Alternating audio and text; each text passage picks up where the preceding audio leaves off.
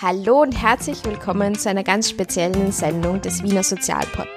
Ich habe nämlich über Neujahr ein Feedbackbogen ausgeschickt und nachgefragt, wie ihr zu speziellen Infosendungen zu diversen sozialen Themen stehen würdet. Und das Feedback war sehr eindeutig.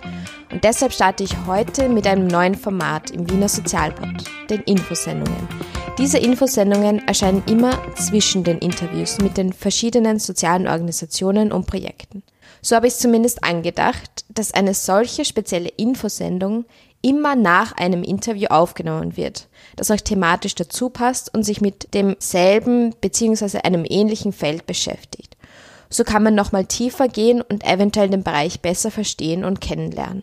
Die heutige Fragestimme kommt von Georg. Georg ist selbst Künstler, Grafiker und genialer Radiomacher. Vor allem seine Hörspiele sind stets ein Ohrenschmaus. Außerdem gehört er zu den Pioneers of Change, von denen ihr höchstwahrscheinlich noch etwas hören werdet. Aber nun zur heutigen Sendung. Das Thema ist die Mindestsicherung, die bedarfsorientierte Mindestsicherung, ein Thema, von dem wir sowohl 2018 als auch 2019 viel in den Medien hören. Kürzungen der Mindestsicherung, Mindestsicherung neu, die Mindestsicherung wieder als Sozialhilfe, bekommen wir ein österreichisches Hartz IV, diese Headlines bombardieren uns schlichtweg. Heute gehen wir an die Basis. Wir fangen ganz von vorne an. Music on.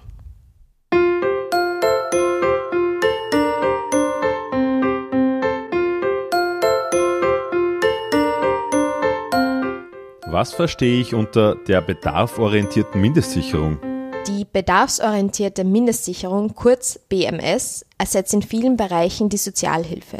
Sie wird auch als das sogenannte zweite soziale Netz bezeichnet. Warum?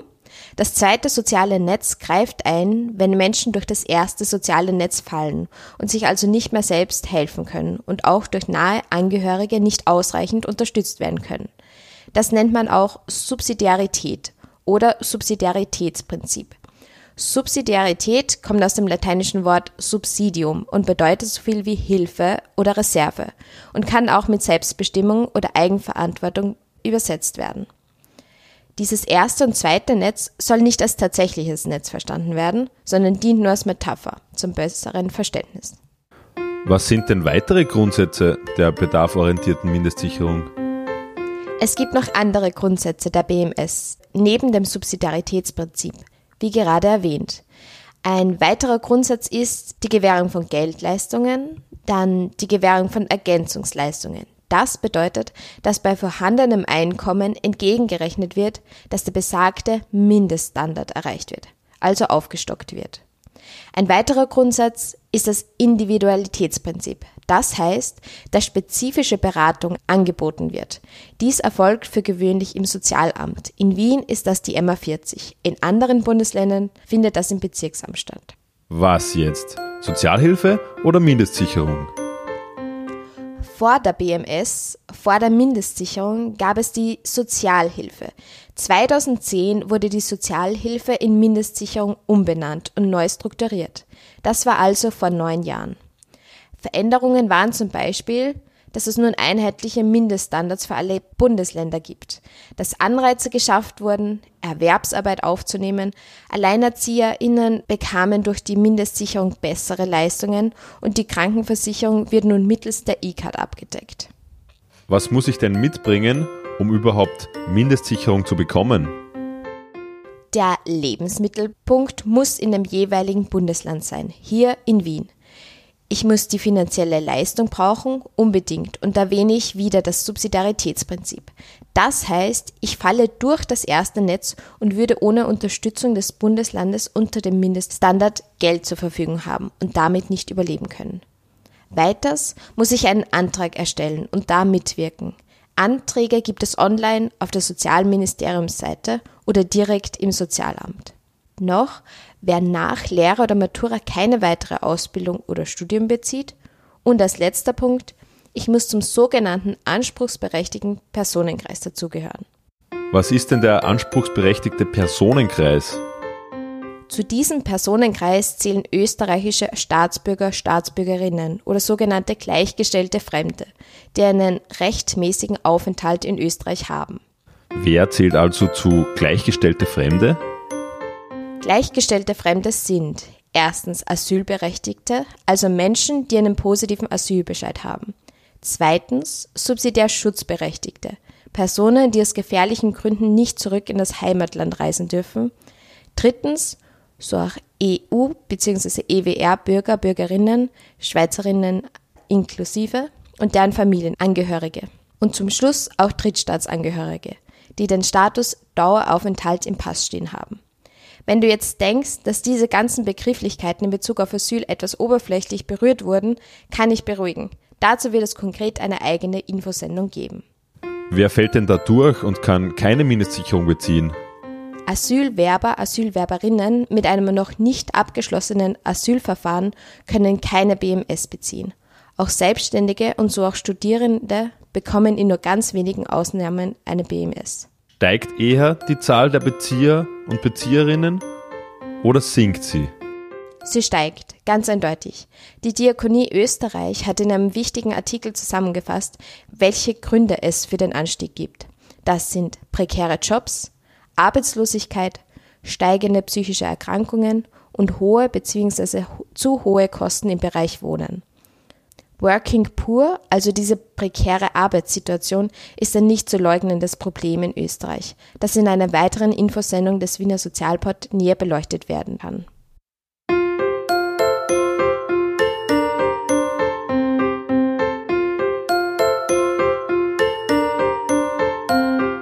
Wie stelle ich nun den Antrag, sodass ich das Geld zur Mindestsicherung bekomme?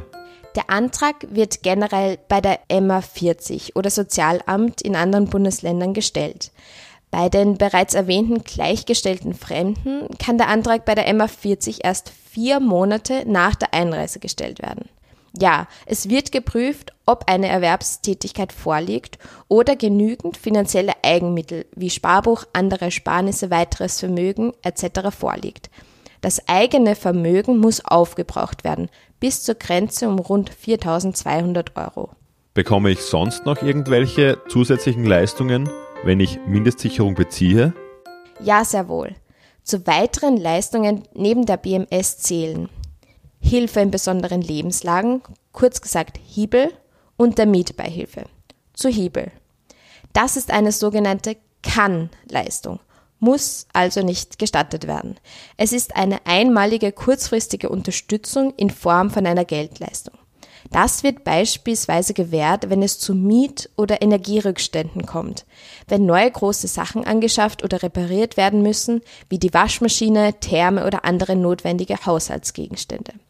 Wenn es zu plötzlichen Kosten wegen eines Schwangerschaftsabbruchs kommt oder überfordernde einmalige Übersiedlungskosten anstehen, kann auch hier Hiebel weiterhelfen.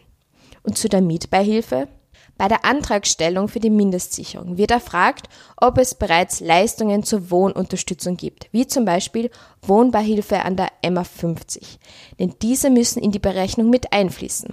Und jetzt wird es etwas komplizierter oder auch doch nicht übersteigt nämlich nach allen mit einbezogenen Zuschüssen die Restmitte immer noch den Grundbetrag zur Deckung des Wohnbedarfs, so ist Anspruch auf Mietbeihilfe gegeben. Das muss aber nicht selbst berechnet werden. Dafür sind Mitarbeiter und Mitarbeiterinnen an den Behörden zuständig und sollen das auch transparent erklären können. Was bedeutet denn nun Deckung des Wohnbedarfs? Genau, das sollte erklärt werden. Es gibt einen bestimmten Mindeststandard. Der beinhaltet einerseits Leistungen für den Lebensunterhalt wie Kleidung, Körperpflege, Energie, Nahrung etc. Also diese Art von Grundbedürfnisse. Und der andere Teil ist die soeben genannte Deckung des Wohnbedarfs, also sodass das Wohnen gesichert ist. Wie hoch ist denn der Mindeststandard? Also wie viel Geld bekomme ich als Mindestsicherungsbezieher genau? Die Höhe der Mindeststandards richtet sich immer nach der Bedarfsgemeinschaft. Bedarfsgemeinschaften sind in einem gemeinsamen Haushalt lebende Personen, wie etwa Ehepartner, Partnerinnen, minderjährige Kinder, volljährige Kinder mit Anspruch auf Familienbeihilfe. Der Mindeststandard variiert von Bundesland zu Bundesland. In Wien liegt er beispielsweise bei alleinstehenden Personen bei rund 863 Euro, bei einem Paar pro Person bei rund 647 Euro und pro Kind circa 233 Euro zusätzlich. Das ist der gesamte Betrag. Wenn ein geringes Einkommen besteht oder die Person etwaiges Vermögen besitzt, wird das von diesem Betrag entgegengerechnet. Im Bundesländervergleich wird in den Medien öfters das System in Vorarlberg und das in Oberösterreich debattiert.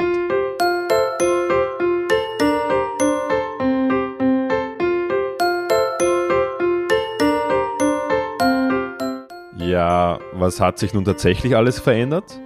Was bedeutet die Mindestsicherung neu?